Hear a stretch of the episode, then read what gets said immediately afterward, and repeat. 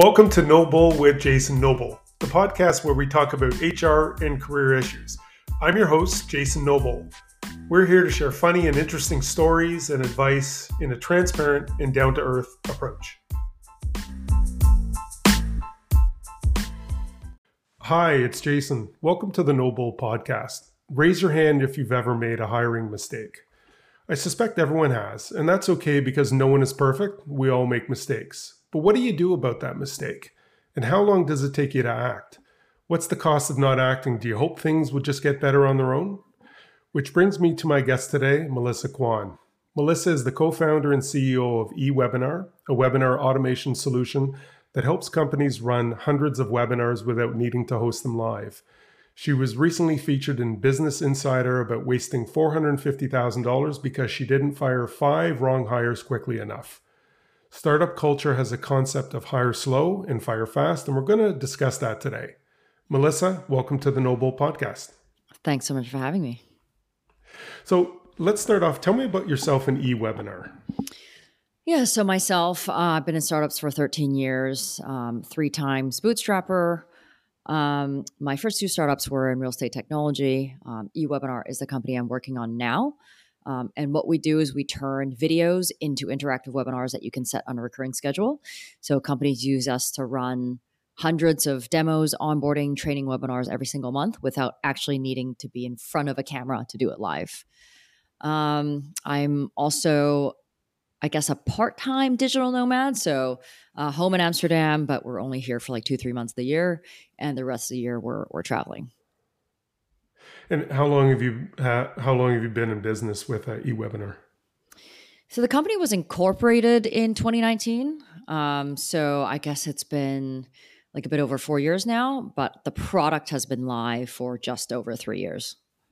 Okay. And how many employees are you up to now? We don't have any employees. Uh, we exclusively work okay. with contractors, even if they are full-time. Okay. Um, that's intentional as well. It's one of the things that I realized after running, you know, two startups previously is I'm actually really bad at managing people. Um, and the fact that we want to be remote and, you know, just kind of call our own, call our own shots and, and really work at our own time. We want to be able to give that uh, luxury to our team as well. So coming into this company, um, I made an active decision to not hire any employees at any fixed location and just hire people based on skills anywhere in the world. Um, and I would say that's a big part of why our company is even possible, because we keep our burn really low, um, okay. and you know we don't have to compete with other bigger companies that are that are local, I guess. Yeah, you you so you basically create flexibility for yourself. Yeah, but I also I also think it's extremely important to create that flexibility you want to enjoy for your team as well. So you can't, I think, be founders that want that flexibility and not have that for the rest of the team. Um, and I think one of our, you know, one of the biggest missions that we have, or, or the mission that we have for eWebinar, is to give people back their time. So we are advocates for life design, and we want to be able to, um, I guess, live an example as a, examples for the people that that work with us, that they, you know, should be able to have the exact same freedom um, that we have in, in our lives.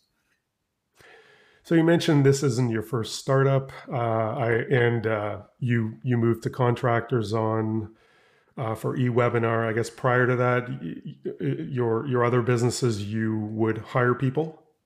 Yeah, we as, had employees. As employees. For, yeah, we. Yeah. So I was based, I guess, in, in Vancouver, but I had already started traveling, um, you know, to New York. And eventually I moved to New York for a few years just to grow my previous startup. But uh, my C T O was was in Vancouver managing the team there. And, and of course, we also had contractors on an as-needed basis, but it wasn't like one hundred percent contractors, like the model that I'm running now.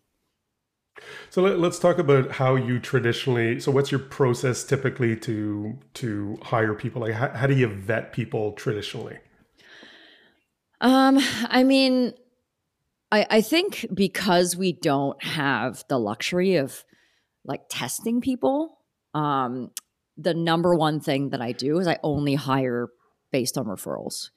So whether it's someone that you know, people I know and trust have worked with in the past, like individually, or, mm-hmm. um, you know, outsourcing firms that my friends have have already worked with and, and vetted in the past. Okay. So, so, uh, so I, I read that story of Business Insider. It was really interesting. That's the reason I reached out to you. So four hundred fifty thousand dollars you lost on, on, um, hiring the wrong people, obviously your money, your bootstrap company. So what went wrong? Yeah. I mean, I think, um, like it's, it's not that we wasted that money. Like I think that money was spent. Um, and, and I think a lot of times it's not like it was a bad hire, right? It was just a wrong hire for where we were. And, you know, wrong meaning, like it was just misaligned with, with the place we were at. Right. So for example, um, the first, I guess, two hundred fifty K that we spent was on a dev shop that we wanted to build the first version of our product. Um, dev shops are very good at, you know, taking a product from one to two, but not so much from zero to one. And that was just a lesson I had to learn. It wasn't like they were a bad company, right? They were just the wrong company for what I needed them to do. And I guess I was naive enough um, because I'm not in technology and I'd never worked without a C T O. Like I was naive enough to think that I could start a company without a C T O because I was actually just really sick of managing engineers, having no technology background. And mm-hmm. even though my previous C T O co-founder was a good friend, um, he was just not the C T O leader that that we needed him to be. And that, and actually a lot of friction came because of that in my previous company. So I came into this one thinking, you know what, like if I could just outsource the whole technology portion, I could just focus on the business portion. Yeah. And um, so I think that was the biggest mistake, is like thinking that I could start a, uh, a tech company without a technology leader on my side. And um, so I think it was misaligned in the sense that like they would have been good for us later on when we already had a product that they could build on, but not from like the first line of code. So that was like a big learning there. And um, I was also, I think, so green that I didn't really know when to pull the plug until I brought in like a senior, like a more senior engineer, a C T O that eventually became my C T O, that started pointing out, you know, all the red flags and how they should have built things differently. And, um, and I think dev shops are, are inherently kind of misaligned with, with what you need them to do because they bill on hours or yeah. projects. So they're not really motivated to do this fast, right? um, yeah, so not that's, when you're billing on hours. Yeah. yeah. So that's a, that was kind of a bit of a, a challenge as, yeah. as well, but you know, a big learning, um, you know, overall. But you know, the, the approach you took makes sense because if you're a small company, you know, wh where are you going to go to first? You're going to go to your network because you want to hire people that you can trust. And if it's a kind of a second connect, someone you know who's worked with that person before, you kind of figure, okay, it's going to work out. But uh, what, what it sounds like is uh, some of the people you hired were not the right fit for that particular stage of your business. So they may have been the right, like the dev, the dev shop may have been the right fit for, I don't know, a month or two down the road, but not at the moment that you needed them.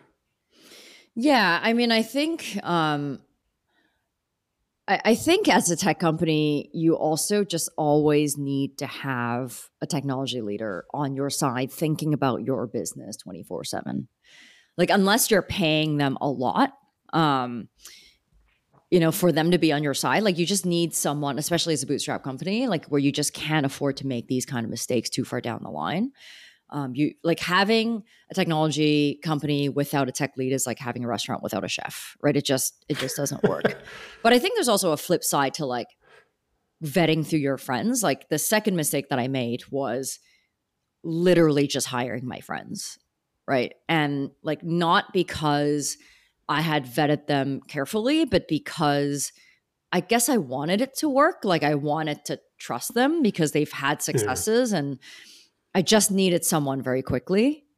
And sometimes when you hire only based on a friendship or only based on, you know, someone who's vetted a friend, that also doesn't work, right? Yeah. So we hired yeah. people based on convenience because we just needed that to happen at that point in time. Uh, and then when you have friendships or emotions that are involved, it's also hard to pull the plug because now that friendship is is at stake, right? But it's also a part right. of, you know, when we talk about firing fast, right? It's it's a it's a learning of having that confidence and the clarity to have yeah. that conversation, even if those emotions are involved.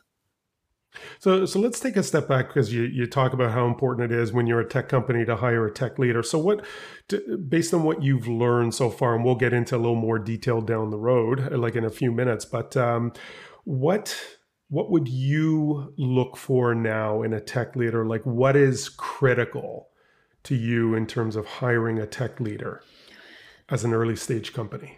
Yeah. So I... wouldn't, when I say a tech leader, I, I'm talking about like a C T O co-founder that is doing this with you, right? Like, unless mm-hmm. you are a business founder that has like some technical background, it's just very hard to hire that person. Because I think when you hire a C T O co-founder, there's always a risk of them leaving, right? Like, so you kind of need someone who is equally as invested as you. And looking sure. back, like, I think I should have found a co-founder C T O from day one, which, which I didn't.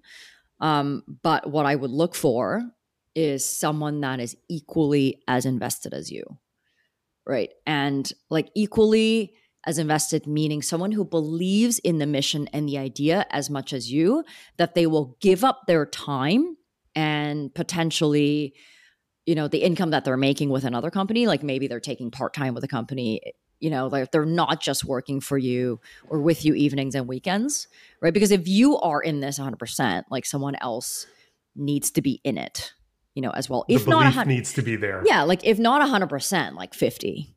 Because I, I yeah. you know, like not everyone has the luxury of of not taking a salary for a while, and I and I fully understand that, but they can't be half in and half out, right? Like if something goes south, like they're willing to stick it out, like they're not going to be the one that leaves, right? And It's it's hard to, I guess, verbalize that or even put that down on paper. Like it's just something that you know, right? It's almost like a vibe thing, right? It's like a feeling thing. Yeah, and, and the thing is, is uh, and, and I've read like I've read a number of books on that where you know like our our our gut feeling can be wrong sometimes. Usually not, but obviously you know everyone makes mistakes, and you can talk to people and you can hope that someone is you know invested in you. But you never know one hundred percent. But you you you do have to, I guess, you know, there are ways around it. There's, you know, I, I know it's tough to, to do this with, you're bringing in a co-founder, but there's, you know, psychometric assessments that can be used. But ultimately, a lot of people do use their gut to figure out, is this someone who's going to stick around? I mean, I would say that I've had two, co like I've had two C T O co-founders in the past in thirteen years. Um, and... I always advise people that you don't have to split equity on day one, right? Like it is virtually impossible to know if you've never worked with this person before in previous companies, if they're yeah. going to work out for you, right? The best way to test a co-founder and, you know, how I've done it in the past is hire them as a contractor. Like just pay them, right? Pay them what they sure. want for a, you know, a period of time, see how you work well together. And, and, you know, if, if you guys even believe in the same thing. Um, and if it's meant to be, right, if this person is eventually invested in the company enough to be a co-founder, then you can have that conversation about equity split and what each other's resp- responsibilities are. But mm-hmm. why not test that relationship by hiring them as a co-founder first and then work into that relationship? And actually, that's how I got to, you know, inviting, you know, my C T O as my co-founder is by you know, just, just working with them as a contractor first. Yeah. And, and how long was that period before you, you flipped over to saying, okay, you know what, this is someone that I think can be a partner in the company? My first one, my first company, um, my first co-founder, I, I actually was with for like, I think at least eight years. And then we sold the second company. Um, mm-hmm. I would say that contracting relationship lasted at least a year. Um, and my second one, um, he's actually my, my life partner as well. He worked with us for, I guess, like three to four months, but both instances wasn't like me inviting them first. It was, it was almost like they started to ask about Like, okay, so what's the future? What's the project? And I could see that they really believed in the project and the idea because they were working on it when they didn't have to. Right. Yeah. And those are kind of the signs, right? Like yeah. when you start believing the business, when when they start asking, like, where's this going? Oh, I'm I'm actually seeing that there's more potential. The behavior. And, the yeah, behavior. The, exactly. It's yeah. so it's it's a feeling thing, it's a vibe thing, and then yep. we start yep. expanding that yep. conversation. Yep. Yep, because I'm a big believer in that. A lot of obviously, a lot of people say things, but it's it's how you act. It's yeah. actually proving it, showing that you're actually going to do what you say you're going to do. That's where kind of the push comes to shove. Well, I mean, you are what end. you do, right? You're not you're not well, what exactly. you say you do. Exactly. That, that's the exactly. thing, right? Yeah. Everybody, I think, thinks they are who they want to be, right? If they, if yeah. that makes sense, it's it's almost like you come yeah. into an interview. Right? Like you, you're, or you take an exam, right? You are who you say you want to yeah. be, or you think you want to be, yeah. but it's really like who, what you, what you do and how you act when you're in that environment. And it's the exact same thing when we hire new people, yeah. right? Like there's been multiple instances where, you know, we, we hire someone based on their incredible attitude. And then yeah. a few weeks later, they actually just stop showing up and, yeah, you know, yeah. and then that's a different conversation. 'Cause it's, Because it's a show. Some people, you know, it's like going on stage or being in a movie, right? You can put on an act, and and that's what, like, I'm personally a big advocate of per, of uh, personality assessments, because the, you you get to the the root of someone's behavior. It's not just about, you know, a two hour interview or yeah. uh, you know two one hour interview, whatever that is, but you get to get a sense of how people are over a period of time. Yeah. So. So let, let's talk about, um, so so obviously you made these mistakes. How long did you wait before taking action? I mean, each one is very different. Um, I would say, like with the case of the development shop that we just talked about, it was like a year in. Um, and it was a year in when David, my my now C T O co-founder, started to help out because the like it just wasn't working, right? We hired them to build a product and it wasn't working. And David is my life partner, so he's hearing all this stuff. And he's like, well, if I'm looking at this and this is wrong, this is wrong. And I'm like, well, you know what? Like, I, I actually don't know what they're doing. So I can't really critique it. And also when you critique something and the person you hired or the company you hired is like, oh, we're going to fix it, then they're going to fix it. Like, there's no reason for me to doubt them at the time. And so when David was made, making these comments beside me, I'm like, well, why don't you just help out? And as he was helping out, things started working again.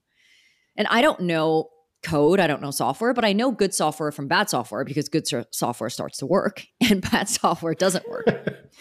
So at the time I was like, well, why don't, you know, why don't I just end this relationship with this company? Because, you know, we're, it's, it's not working for both sides, and then bring you in as, as a C T O co-founder, like if things work. Um, so that took, that took about a year.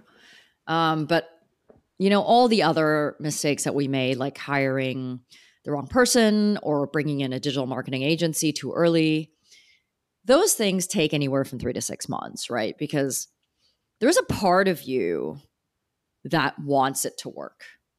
Like, even though your gut feeling is like, okay, I don't think this is working, because you're a bootstrap company and it's already so hard to get someone to work with you, right? Because they could, like, in, in your mind, you're like, okay, well, they can work with anyone else. So there's par- there's a part of you that wants this to work so bad that you're like, well, maybe I'm being too harsh, or maybe I'm setting unrealistic expect- expectations. Um, and you also want to give a chance for the other side to, you know, to to work out the kinks. And, you know, people are just onboarding. So it it shouldn't take that long in hindsight, but in reality, there are so many things involved in making a decision to telling someone that they're not a good fit, because you mm-hmm. also think maybe maybe you're being too hard on them, right? Right, right. And, and, and that's a tough part because, uh, you know, most people take anywhere from six to twelve months to kind of get up to speed, especially if you're uh, in a new industry or, you know, learning a job for the first time, right? Because you, you gotta you gotta really figure out the product, the people, process, all that good stuff, right? And then there obviously emotions get in the way. So there's some people who, you know, look at being let go quickly and think about, well, hold on a sec, wait, I wasn't really given a chance. And there's two sides to every story. Your side is obviously, the owner side is, hey, look, it's my money. Like, I have to run a business. Yeah. I have to make sure things get done. The other side is, oh my God, I wasn't given a chance. Yeah, I mean, I the the other one of the other mistakes that I actually forgot about um, was we brought in, you know, an executive that has only worked for big companies, mm-hmm. um, but has, you know, and and I've known him like I, friend is kind of a loose term, but I've known him professionally, um, you know, in the in the last few years before he started working with us, and he'd always presented himself, and I believe him, as like kind of an intrapreneur, right? Like a creative person within a bigger company. And it took us thirteen, not not thirteen, sorry, um, eleven months to to come to that decision. But it was a particularly painful one because, you know, it cost us one hundred thirty thousand dollars that we didn't have. He was the highest paid person on our team. I have not paid myself a salary for, you know, since we started the company. Our C T O and our C O O was was getting paid way less than him. Um, but we we wanted it to work because he was a revenue position. And it was particularly hard because he'd had a lot of successes in his career, but only within medium to large size companies. And I know he was trying his best. And that position, I came to realize, you know, months later, that it was just too early for our company, right? So he was too early for what we needed him to do. Right. Mm-hmm. So he was a revenue position, but when you work for a big company, it's much easier to promote a company that is public, right? That already has a mailing list, right? That already has credibility, but yep. we're a tiny company. Yep. We are a cool product, but we don't have the trust and credibility. So when you try to engage an influencer or wh- when you try to engage another company and you have a mailing list of five hundred people or one thousand people, it's not that impactful. And, you know, it was so hard because he was getting paid so much and he was trying so hard and he had become a friend. But in eleven months, we could only attribute about five hundred, five hundred bucks a month that was attributed to that position. And we were paying him like eleven thousand bucks a month, right? So yeah. The math doesn't work. It, it just doesn't work, but it was just so hard, right? So even though we talk about firing fast, and I think it triggers a lot of people, like yeah. firing fast does not mean getting rid of someone right away. Like all of these things are happening in the background. And I think a lot of times when we talk about firing fast, especially as a as a small company, like it's something we hope to aspire to and get better at, but it's not actually something that it's easy for us to do. Yeah, because you're dealing with not only the person's lives, but, you know, maybe the person's got a family and now you're impacting yeah. other people as well. So it's it's not that simple. But, I, I you know, I, I hear where you're coming from, because ultimately, um, you know, there are, uh, you know, you're, like I said, you're dealing with people's lives, and, and uh, it, it's always a shame to have to, you know, remove someone from the company. Has there, there's also some people who do try and relocate someone from one job to another. Maybe someone's not the right fit for that particular job. Um, or maybe someone needs to be, you know, removed from the company. Like, I, I don't like to say removed from the company, but basically uh, you part ways. So, um, talk to me about, uh, so what does fire fast, what have you learned in terms of fire fast? What does that let you do? Yeah, I mean, I think when you talk about like people's lives, like I want to add to that too, is what I've, what I've learned is like, especially when you're burning cash for a bootstrap company that you don't really have, um, it's not just that one person's life, right? The other side of that is the lives of the people who are on your team that you do need to support, right? So the sooner we run out of cash, the sooner I need to figure out how to take care of the people who are on the team. Yep. So it's like one person's life versus ten others, and mine, because I have invested right now four years of my time to make sure this business works, to support yep. the livelihood of all those other people. So that's also the flip side. And the other thing that we don't think about, right, is when you have someone on your team that isn't a great cultural fit, everyone else also knows that. So it's like a B player versus A players, right? The only way to keep A players on your team is to continue to curate an environment where A players thrive. And A players don't thrive if there is a B player or a C player on the team that is being mm-hmm. tolerated. Yeah. Right. And that's something that I've learned is like, as a business owner that has such limited people on the team, like when one person doesn't perform, it, it's really obvious. And it's, it's demotivating, isn't it? It's demotivating. And I've been in that position because I've yep. worked for, for smaller teams before. Yep. Yep. And I'm like, why, why is that person still there? Why am I performing right to one hundred ten percent when that person's behavior is being tolerated and that person's at fifty percent, mm-hmm. right? So yep. I've, I've come to have like more clarity in that, I guess. Yeah. And yeah. like what I've come to learn is I need to have the confidence to have those emotional conversations for the benefit of everyone else and the business that I'm building.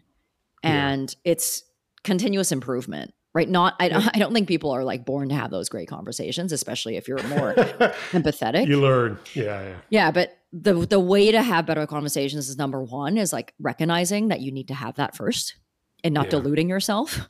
Yeah. Because every day yeah. you drag on is actually worse for everyone else, but also having mentors and peers that have had those before to yeah. teach you like how to have those conversations in, in a more like, I guess, empathetic and uh, empathetic way. Yeah.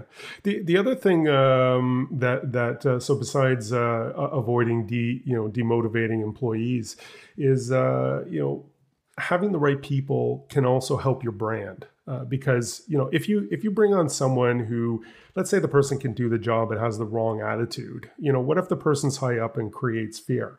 So I'm, I'm watching this, just funny enough, I'm watching on Netflix a series called Black Mirror. And there was an episode I watched called U S S Callister. And it was about this uh, co-founder C T O who's very meek uh, in his job. And he creates this fantasy space where he takes charge. And what he's doing is he's telling people what to do. And you see how people are just demotivated by it. And, and this, uh, obviously it's sci-fi, but it, it does ring true in a lot of workspaces where, um, where someone just is ego-driven, doesn't care about other people. It's just all about me. So that's, that's another thing that uh, can be avoided as well in terms of, um, you know, not having the right person on your team. Yeah. And I think the other thing I've learned is like, um, when a lot of this was happening, I was also kind of keeping it to myself because I didn't want other people on my team to think that I was making a wrong decision or that I was knowingly keeping someone on the team, even though I was having some doubts. And it wasn't until months later that I brought this up, you know, in different scenarios, right, to my co-founder and my my C O O. And it turns out that like they were also having some of the same doubts. So, you know, obviously I brought these guys on my team because I trust them. And I think I should have brought it up earlier so we could have a more open conversation, especially yeah. when it's new people and we are, we're remote. So the time that we have, you know, spent with new people on our team is actually fairly limited, right? It's only through whether it's like, you know, stand-up calls or one-on-one calls, or maybe they have one-on-one calls separately without me. So um, it's like, I, I guess like what I've learned is I should have done more of a gut check with people I trust on my team earlier um, so that these things, you know, could be avoided as well. Yep. Yep. Um, anything else that uh, you learned out of this you'd like to share with our listeners?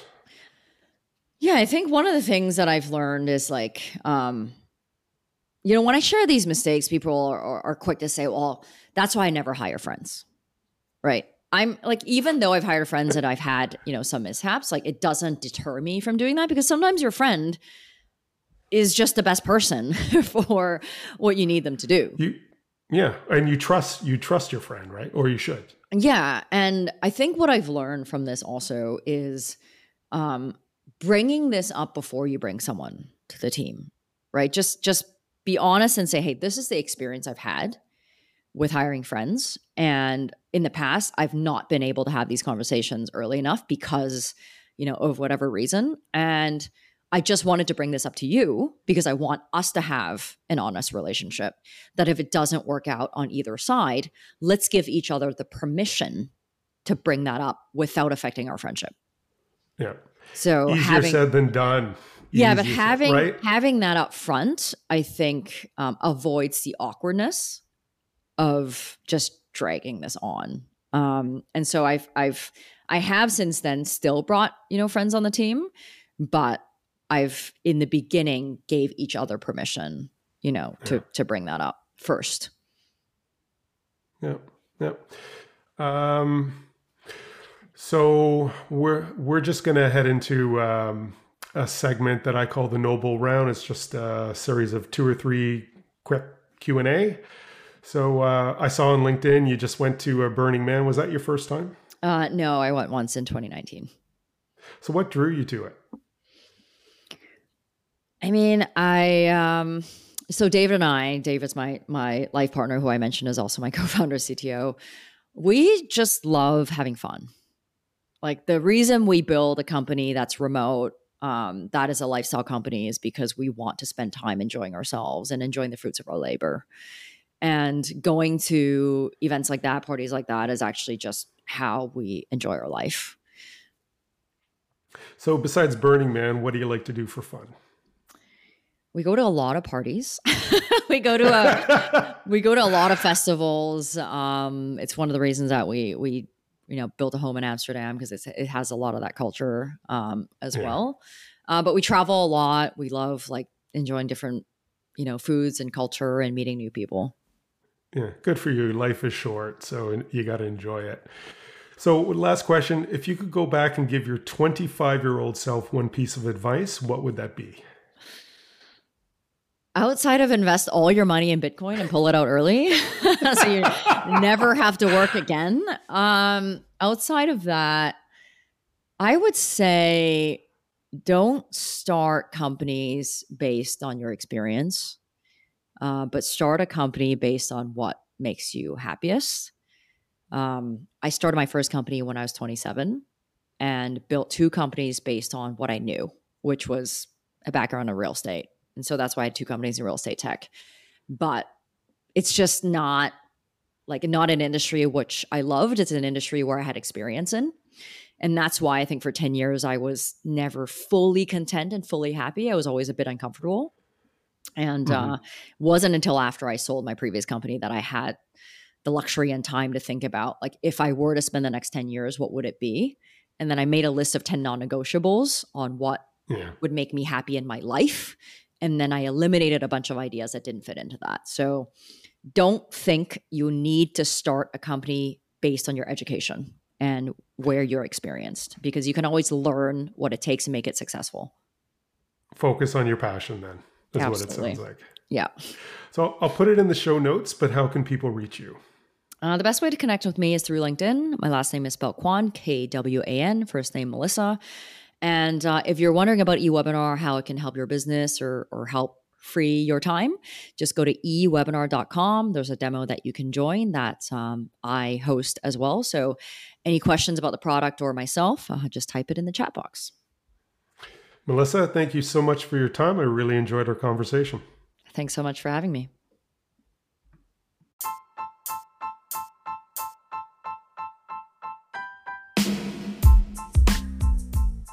Thanks for listening. If you enjoyed the show, please like and rate us and spread the word. Do you have any questions or suggestions, or are you an H R leader that has great stories and advice to share? Then send me a note at podcast at noble search group dot com. That's podcast at N O B L E search group dot com.